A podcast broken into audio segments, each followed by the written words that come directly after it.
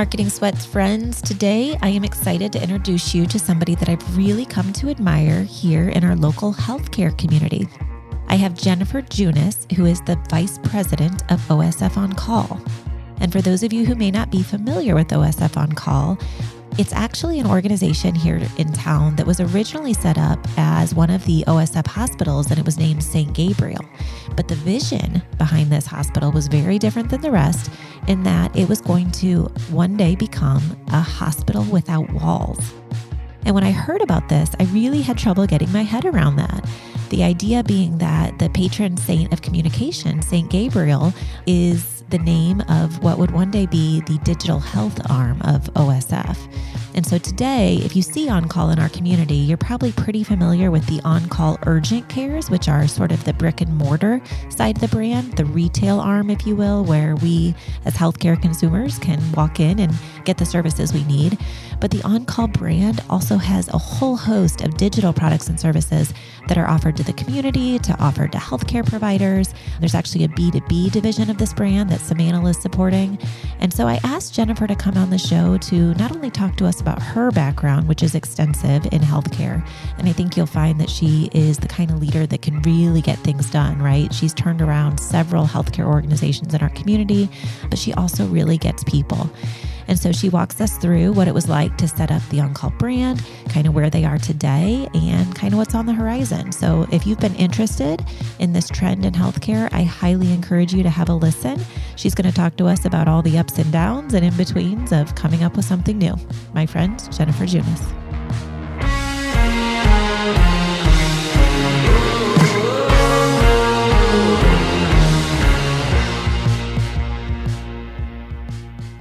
Welcome, Jennifer. Glad to have you. Thank you. Happy to be here. I always love to give our listeners a little bit of an understanding about your story and your background. I'd love to know about you personally and sort of how you came up in the biz and then sort of ended up at OSF. So I'm the oldest of, of three children. I come from a small rural town. I was the first in my family to go to college. I had found myself in a hospital and I was kind of fascinated by all of the technology, believe it or not. And I thought, well, I think I'll go to nursing school. That looks really interesting. And I got an associate's degree in nursing. Absolutely fell in love with just caring for people and, and trying to make the healthcare system better. So I went back for a bachelor's degree and then a master's degree in nursing administration, always with the eye to how can I help more? Started with my five patients that I was assigned and then really looking at more from a global standpoint, how can I, how can I advance healthcare? So I started my executive career. So I had managed a couple nursing units. I was working for a health system. I had about a hundred nurses. I had a really large post-op surgery floor. We had combined a couple units, had a construction project under my belt. And I thought, I think I want to take the next step in that executive realm, be a chief nursing officer and so I had interviewed with a small rural critical access hospital. I didn't even know what that was at the time, but I ended up going on the interview and asking a lot of questions, learning a lot about rural healthcare, what it takes to run a 25 bed hospital, that it takes all the same things that it does to run a 600 bed hospital, but just on a much smaller scale, and what a lifeline those small community hospitals are to the community and, and the residents. So, and I just dove right in and really just started learning hospital operations across the entire care continuum.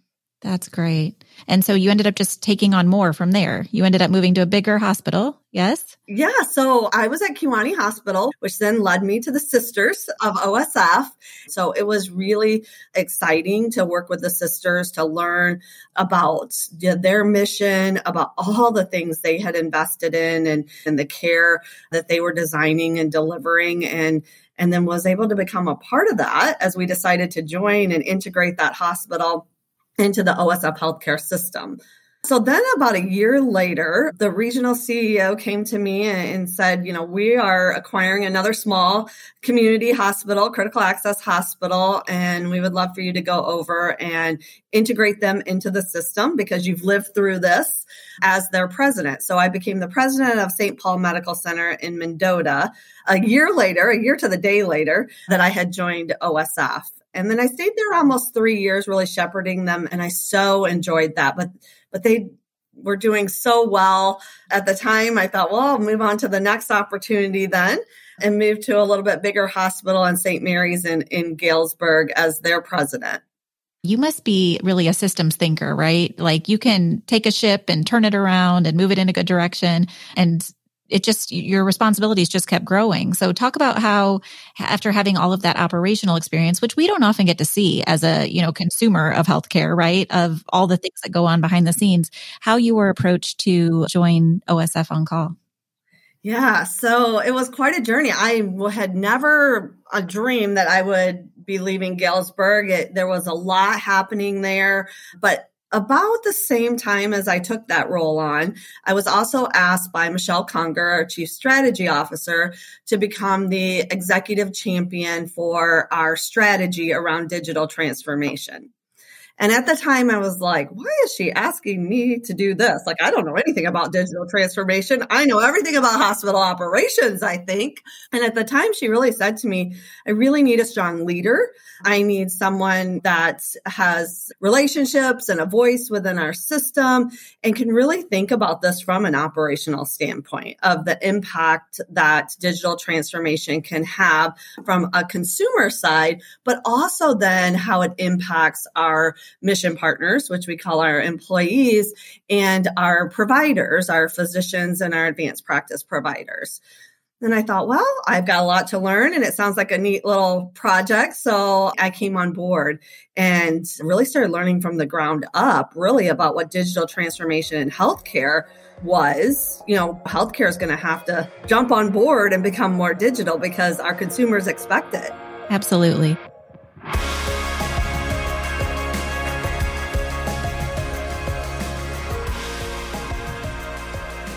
Talk a little bit about when you first came into the role. Like you said, this concept of digital health is kind of nebulous for so many of us, and even describing it, I know personally, I've seen a huge shift in myself and how I engage with these services over the past few years. But you came on board pre COVID, is that right? Yeah, March of 2019.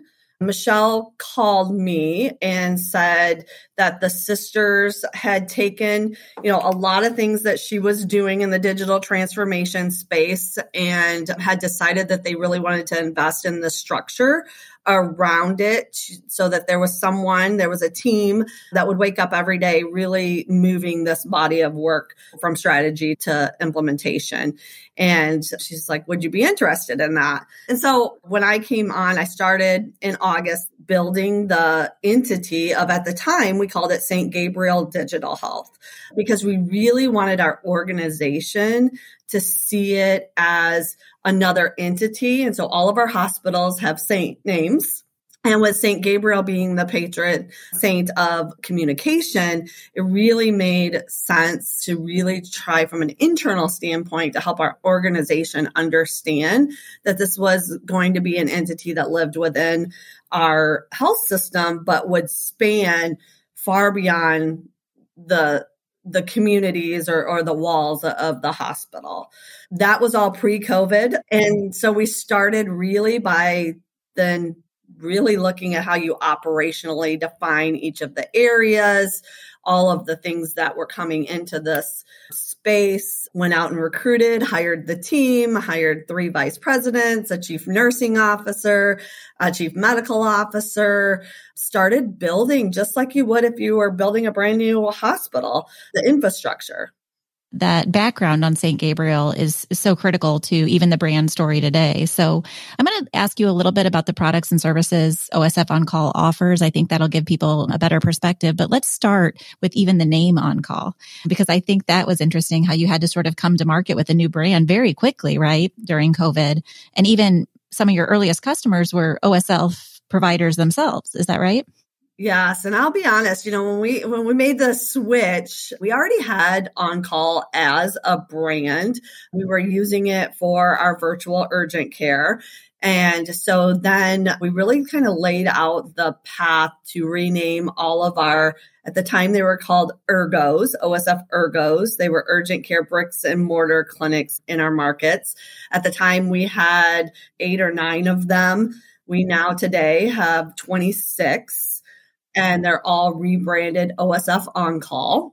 And so that was a big rebranding effort, but we really felt OnCall fit all of the products and services that we were delivering on from a remote patient monitoring, um, digital interaction, virtual care delivery, as well as then even just that front door, front entry, navigation, scheduling, all of those things that live within the on call space.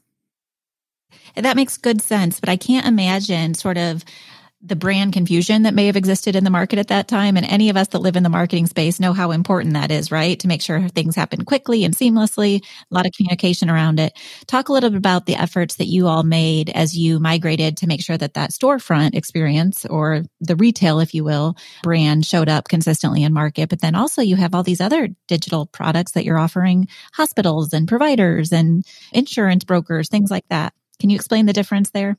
Yeah, I think we really, from a marketing standpoint, it's not my background, but we've got, you know, a great team and great partners that really walked me through that to start to compare to other brand families, uh, families of brands, I guess, when you think of, you know, Procter Gamble and then the products under those, you know, they did a lot of exercising with me to help me understand some of that because it was really important for me to understand that so that I could understand how we were actually going to get from all these disparate brands or names that we had to really one consistent message. And not only did we have to do that externally, but we really, I mean, we have almost 800 mission partners that report up through our structure that we always know they're the best brand ambassadors. So we had to help them understand why we were making some of the shift. And you all know, you know, you become really attached to those things. But we also knew we had to do it quickly because we really were in the infant stages of launching all of our products and that we needed to do it early on before our scale became so big that we wouldn't be able to do it. Well, I give you guys a ton of credit. We work with all kinds of organizations in many industries and sort of that quickly ripping the band-aid to move an organization in a direction is critical or, or, all of that emotional attachment sort of hangs on. And I can tell you my emotional attachment to the brand has shifted a ton in 12 months. So good for you. Good for you for making that happen.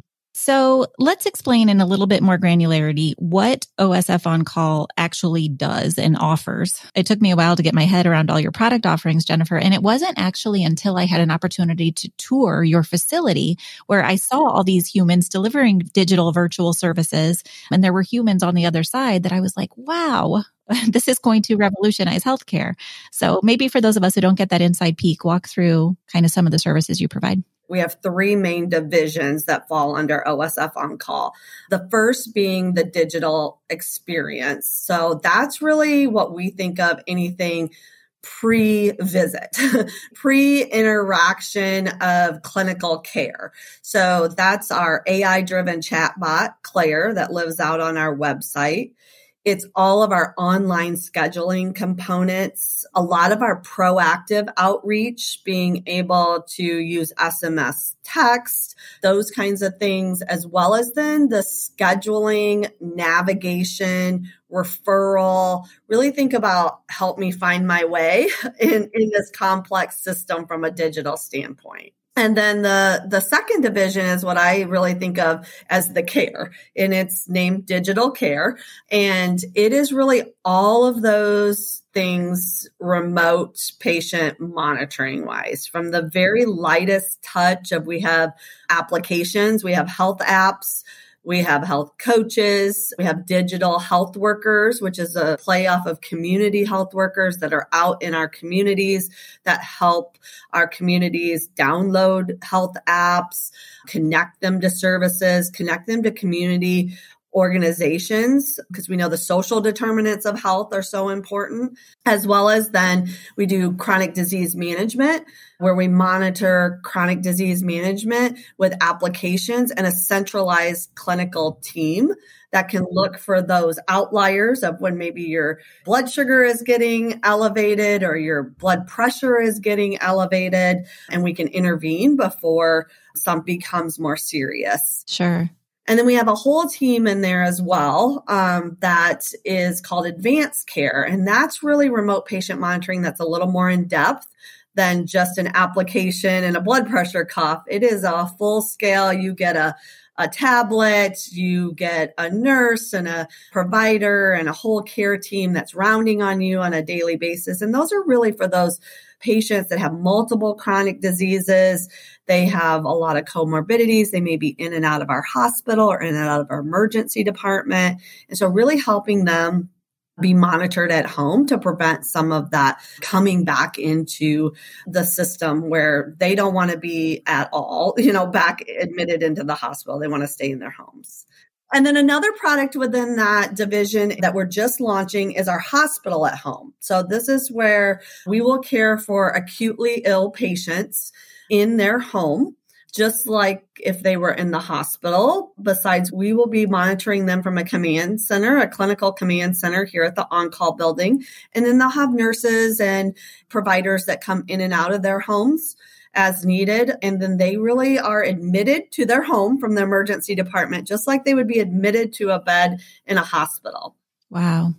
And that is kicking off in May. This is amazing. And, you know, I feel like my firsthand experience leveraging some of these services was when my grandmother, who was in her 80s, got COVID. And I had recently had COVID. So I volunteered to take care of her. And so the services we were able to get, probably more out of your digital care bucket, really started to help me understand my own resistance to change and mm-hmm. how, you know, really there's really positive outcomes and metrics associated with operating this way. So has that been something you've been working on too, is just overcoming that? that resistance through educational materials and metrics and data. Talk a little bit about that. Yeah, for sure. So we really started our whole remote patient monitoring program with with our um, COVID at home program, and so we really felt like when COVID first hit, we were kind of sitting here a, a brand new entity, a brand new team, and thinking about what could we do to really help take all this pressure off of our health system. And we knew there were a couple things, right, in the beginning before really anyone had very much information. And it was really that worried well. People were like, do I have COVID? Do I not have COVID? It was before before testing, before vaccine, before we really had a lot of information. And so we programmed our AI driven Claire, our chatbot, to really be that first level screening. So you could go in and you could ask Claire questions and then she would guide you. Yeah, your symptoms are, you know, sounding a little like COVID. I'm going to send you over to a nurse. And then that nurse would be able to deploy our digital health worker who would deliver a pulse oximetry. That was really important in the beginning of COVID. We had lots of respiratory syndrome that was coming out of that first wave. And then we would monitor from here and really be that that 24/7 365 check-in for that patient so that they didn't have to go to our clinic, go to the emergency department and expose community members and expose our caregivers who we really needed to take care of the sickest patients. And we cared for over 10,000 patients. That's crazy. Now, did you proactively map those touch points to know that you could deliver that continuum of care, or were you sort of building the plane while you were flying it? Yeah. So in the beginning, we really relied on our clinical team. We're very dependent on, on our clinical experts. And with OSF Healthcare's 140 years history of providing health care, we really relied on our doctors and our advanced practice providers and our nurses and our clinical structure that we have within OSF because the information was changing constantly. And we have a great centralized team that was monitoring all of that across our health system for all the different touch points across our ministry. So we were able to leverage them. Many of the protocols we were using in person, we just transitioned those to our digital platform. And we were able to then really think about how we not only use technology, but it's embedded with our clinical expertise. Got it. Yeah, that makes good sense. Sort of backwards engineering what people would experience in person, right? Only in digital ways. And I also picked up on as you were walking us through your product strategy there, this has to help you guys serve more of an underserved or rural population, which goes back to your story. But talk a little bit about why that's important to your mission. Yeah, so I spent so much of my career in a rural healthcare setting where we were constantly begging for any specialty or any doctor that we could get recruited for the community so that our patients could receive their care locally so they didn't have to travel. And telehealth, the remote patient monitoring, these are all great ways to do that. And what really on call helps do is because a lot of small hospitals are, are doing this or trying to do it and kind of piecemealing it a little bit. It allows us to get scale to really be able to serve more. And I think we learned that that's one thing COVID really helped us understand. Very specific to COVID, but that we could care for 10,000 patients in a span of six to nine months with a relatively small clinical team that was pretty impactful. And so, really thinking now how we continue to design those programs. So, we've been very fortunate. We've received um, some funds from the state of Illinois under their Medicaid transformation work. So, the state of Illinois called for proposals around how we can take the Medicaid system that we have today in the state of Illinois and really transform it and as soon as we saw that, we're like, we have to apply. Like, we've learned so much on what you can do digitally and how our communities from every age, every class be able to really engage digitally. We learned that people will, like, they just will. And so we put together a proposal we received $57 million over the next five years to design around behavioral health and how to scale that through digital applications and, and, community health workers, digital health workers, chronic disease management, prenatal and postnatal care augmentation through digital means for those um, moms that don't seek prenatal care. How can we start to interact with them digitally, educate, and then really using SMS text to outreach for those cancer screenings. We've done several grant proposals around that. We have lots of data around that. That has been really successful.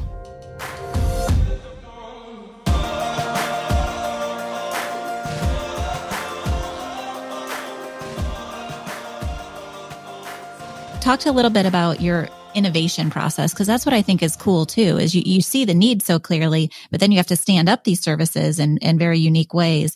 Is that something that OSF has a methodology for or how does that come to be? Yeah, so it's really interesting. You know, back to Michelle Conger again. She's been building the infrastructure around this for about seven, seven or eight years, starting with our advanced analytics team. So that reports up through Michelle as the chief strategy officer. We have about 80 mission partners in our advanced analytics team because all of this starts with data. So you've got to have that as a foundation. And then our innovation center over at the Jump Simulation Center, that whole team was formed to really look at how to find solutions for the problems that we were seeing in the data or seeing. And then really we're kind of the last arm of it of how we actually then deliver that to the patients. That makes good sense. So really it's leveraging all of OSF's power and ability to pull all that together. Okay, we'll talk a little bit about OSF's footprint in Peoria. I think we are all watching that in the news and, you know, with the headquarters location downtown. And like I said, even my opportunity to tour your on call location and then the Cancer Institute. What I'm hearing in the community, Jennifer, is OSF may have a bigger footprint here, at least jobs wise, than maybe even what Caterpillar provided this community historically. So talk about your commitment to this area and kind of what we can all look forward to. Yeah, I mean, I think that really goes back to our sisters. I mean, this is our sisters' home. This is where they were called to serve 140 some years ago now. And I think, you know, really a renewed commitment. Certainly, Kevin Schoeplein, our, our CEO, when I joined OSF, was quite the visionary. And was really looking towards the future of healthcare. And then I think when Bob came into his role, Bob Sehring as our as our system CEO, he really brought the community. We need to continue to grow the downtown. You know, he originates from New York and the Bronx and you know, I mean, so there was just a real commitment to investing in the community, especially here in Peoria as as a headquarters and really as we've grown, you know, I think we had seven hospitals when I joined OSF eight or nine years ago. And now we have 15. Um, so just the rapid growth and knowing that we have a lot to give back to the community and especially grounded in our Catholic beliefs, our Franciscan beliefs of really serving. Sure. Well, what I think is exciting is obviously the services that OSF provides isn't so important, but then just how it's almost changing the culture of our community. I was having a conversation with someone the other day and they said, you know, we really need to be the kind of place that shows up for all the people who are going to be here in terms of almost like a customer service feel or environment to Peoria. So I'm excited to watch that unfold.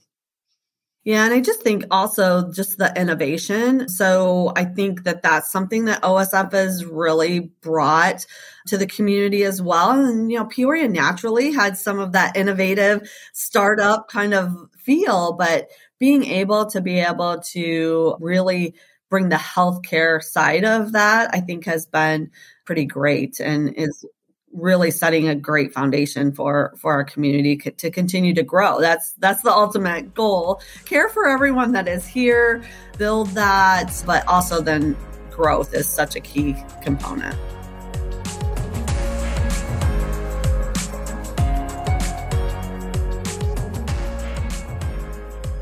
Just recently did an interview recently and they're like if you had one piece of advice and and i said do something Let's do something, even if it fails. You learn from it. And then you can pivot and you can add to it, or you can go, yeah, that didn't work. Well, let's try something else. So I think that's really important. And I love that you use the language we're showing up. I mean, there's physical manifestations now of how you're doing that. So let's build on that momentum. And yes, it's important to sit around tables and talk, but then go impact lives, right? And you're doing that in big ways. Cool. Well, I definitely see the metrics even that you have posted on your website. Like it's happening. You say 27% decrease in ICU stays, 600K digital patient interactions, 10,000 people served during COVID. We talked about that already. So you actually have metrics. This isn't just something we're talking about. It's moving. How do you see that evolving even over the course of the next 12 months? It sounds like you have lots of things in the works. Yeah, I mean, I, I, we haven't even spent too much time on our retail arm. So the on-call urgent care clinics, we saw 160,000 patients through those clinics last year. 28,000 of those were brand new to OSF. They had never used OSF before. And then 10,000 of them hadn't used OSF in the last 18 months. And so really connecting again and being here we know that not everybody wants a long term relationship with a healthcare system, but being able to provide that quality health system to new patients and to our existing patients or our patients that haven't used us for a long time is just one one avenue i think that really helps. And then they'll think about us when they do need something more long term or they're ready for that next step in their healthcare journey to have a relationship. Hopefully they'll think about the service they got when they cut their finger on thanksgiving and thanksgiving day we were open for them to come in and get their stitches so i do think that the retail arm has been a great aspect of saying we're here for you. You don't have to come to us all the time. You don't have to have a relationship with us, but we're still going to be here for you. Love the accessibility of that and just the seamlessness between transitioning to offline online, which is something every marketer is struggling right now. Has that been a journey for you guys? Have you feel like you're keeping all the dots connected, I guess, if you will? Yeah, I think it goes back to really that brand awareness too and making sure, you know, we talk a lot about this in our in our scheduling work and that digital experience work in our omni channel. Uh, we say it's omni channel. So if you're calling us, you should get the same answers and the same service as if you're chatting with us or if you're scheduling a, uh, online. So really trying to create that seamlessness across, which as you know is a full-time job to try and keep all of those things as, as this digital marketing world evolves, making sure all of that is the same. And I think, you know, our virtual urgent care and our bricks and mortar urgent care, you know, really that's you should have the same experience. And we've really put a lot of effort towards that. If you look at our marketing, if you go to the website, how do you like it? Do you want to come in person or do you want to do this virtually? Because we know everybody has a preference. That personalized experience is so important. And this is a question mark I've had as the Mantle has got more deeply involved in digital marketing with healthcare. How do you manage what is a very sort of highly regulated environment with PII and making sure you're following HIPAA while at the same time personalizing those marketing experiences. I feel like that's a challenge. Yeah, I think that's something that we work on every single day. It's a fine line. If you log on Amazon and they know what you have bought and so they're sending you things that that you might like, it's a little bit different than your healthcare. So we definitely want a personalized experience, but we want it to be at your discretion. So a lot of what I would call assessment.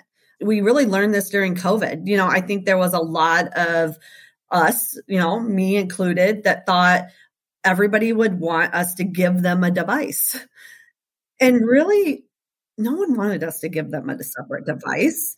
They wanted to use their own device. So that's an assessment we do on the front end as we do some of our remote patient monitoring. You know, how do you want to be communicated with? Some of our patients want to call us they want to talk on the phone. Some never want to. They want to be able to text us and chat with us.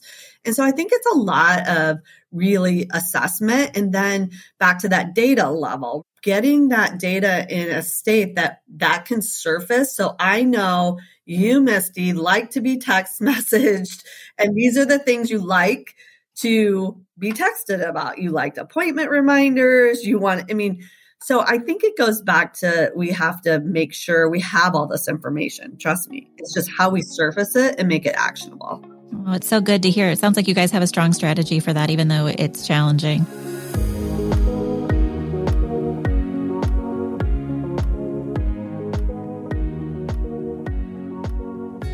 I mentioned the tour that I went on earlier, and I was walking around, and one of your nurses, I imagine, was delivering care to maybe six different individuals on a screen. And I imagine it was maybe your EICU offering. And I thought, wow, like literally with a push of a button, you have a healthcare provider there that can answer your question, especially in a rural environment. And so that's really what kind of brought it all home for me of how powerful this is going to be. I'm sure there's countless personal stories you've heard of of people really feeling like your services are impacting lives.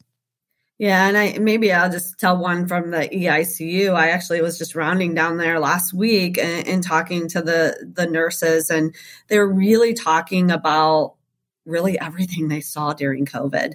And one of the nurses really talked about, you know, a small rural hospital that had never had a patient on a ventilator before. And so they're able to walk them through. And it was a hospital that's outside of our healthcare system, but knew we provided this and called and asked for help. And so I do think that there's just so much knowledge and expertise that we were able to really help those small rural hospitals within our own system and outside of our own system be able to care for those patients that they had really never had that complexity level of patients before. And like I said, everything was changing from a day to day standpoint. And so we had our pulmonary critical care doctor that was on the front lines of our care guidance team to really be able to spread that across all of our hospitals. Jennifer, with the way things are changing and the trends in healthcare, is it likely that more services will be delivered digitally than even in person in the future? And sort of what's the trajectory of that outlook? Yeah, you know, it, there's a lot. I would have said I, I, don't know what I would have said, honestly, pre COVID. I, I, would have said we had a really uphill battle. But then, you know, really everybody adapted during COVID out of necessity. But we have seen it kind of taper back off. Just like all of us, we all thought it was pretty novel to get our food delivered at home on a Friday night, but now we want to go out and we want to talk to people. So I think there will always be a balance. And I think that's the beauty of it. And I think that's somewhere where I really talk a lot across our health system. We're not here to take all of that. There will always be a need for in person care. But how do we augment it? How do we create more access? We certainly can do that through digital and virtual means. All right. Well, I can't let you go unless I ask a little bit about you. At the end of our discussion, I always like to understand the leaders that I'm talking to. And you've already shared a ton with us about some of your core truths or beliefs as far as execution and just do something, um, fail fast. All of those things seem like they're core to your personality. But what else? What are some of your secrets of success or pieces of advice that you have to offer others? Yeah, I think I touched on it, but I didn't spend a lot of time on it. But it's all about getting the right leaders on the team and, the right mission partners on the team. And then setting that culture, a culture of accountability, but a culture of really all moving towards the same, the same goal. And I think that is really important. And I've had a lot of success in making sure that it starts with having the right team members and then the right structure and then really being that leader who helps decrease barriers and just holds a, a culture of accountability to continue to move towards those goals. Well, you're after my heart because that's all the things I say, right? Get the right players on the bus and point them in a direction and let them go. But the other thing that I've recognized in my limited amount of work with you guys is just how transparent and vulnerable and warm your players are. And so that's a really neat side of the culture to be able to work with firsthand. Yeah, I think vulnerability is is a huge key piece. I mean, I shared all the some of the positives of the roles I've had. There's as many failure stories in there that that I've told to my team members so that they understand that the failure is okay. I, I, do think that's that's a real key piece. When I say failure, it, it is vulnerability because we all fail. It's how you communicate that and, and use that for learning so that everybody feels like they have the ability to try new things and, and fail at them as well. Well, I want you to know that that extends all the way to your agency partners. Your team is awesome as far as, you know, making sure we know your expectations, but at the same time, understanding that we're human. Nobody's perfect. So thank them for that.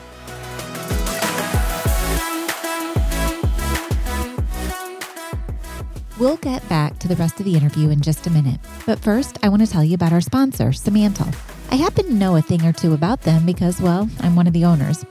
We are an industrial consumer marketing firm with an obsessive focus on customer experience. We create killer campaigns, but we also help organizations create programs that align back to their business strategies. Most importantly, we have a lot of fun and love what we do. And this year marks 40 ish years of doing it. Unfortunately, there's not enough time to explain the ish on this promo. But if you know us, you'll know it makes perfect sense. And if you don't, please reach out. We'd love to talk or you can head to simantel.com slash blog to learn more about us with articles, tips and tricks, do-it-yourself tools, and much more to help you keep learning and growing right alongside us.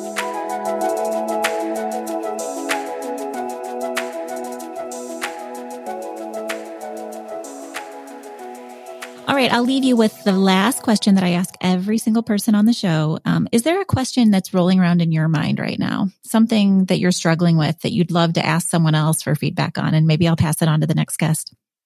Yeah, well, I think, you know, we're at a critical time right now. I mean, I, I would be remiss if I didn't acknowledge all the things that are happening in the world right now. It is a really critical time for all of us personally. So I think it's just the balance, uh, the balance of paying attention and and being an advocate to the big things that are happening across the world, but then also knowing we've got to really focus on our little part that that we can do here as well. So I would love any advice on how you balance that because I struggle a little bit when I lay down to go to sleep at night uh, about where to really focus focus your attention sometimes because there's a lot of noise out there that that's really important. I saw a similar post um, on LinkedIn today, you know, just, and I think for us in marketing, you're even closer to saving lives. So we're one step removed. So that's always the, the message I have to remind our team is that, you know, your work matters, even in your small part of the world, but definitely need to keep our eye on the bigger picture. It's going to be an interesting year. We've just come off of two challenging years. And so again, just need to stay focused and keep living out of that space of love. And I know you guys are doing that every day. So Thank you, Jennifer. I really appreciate you being here. Thank you. It was great chatting with you.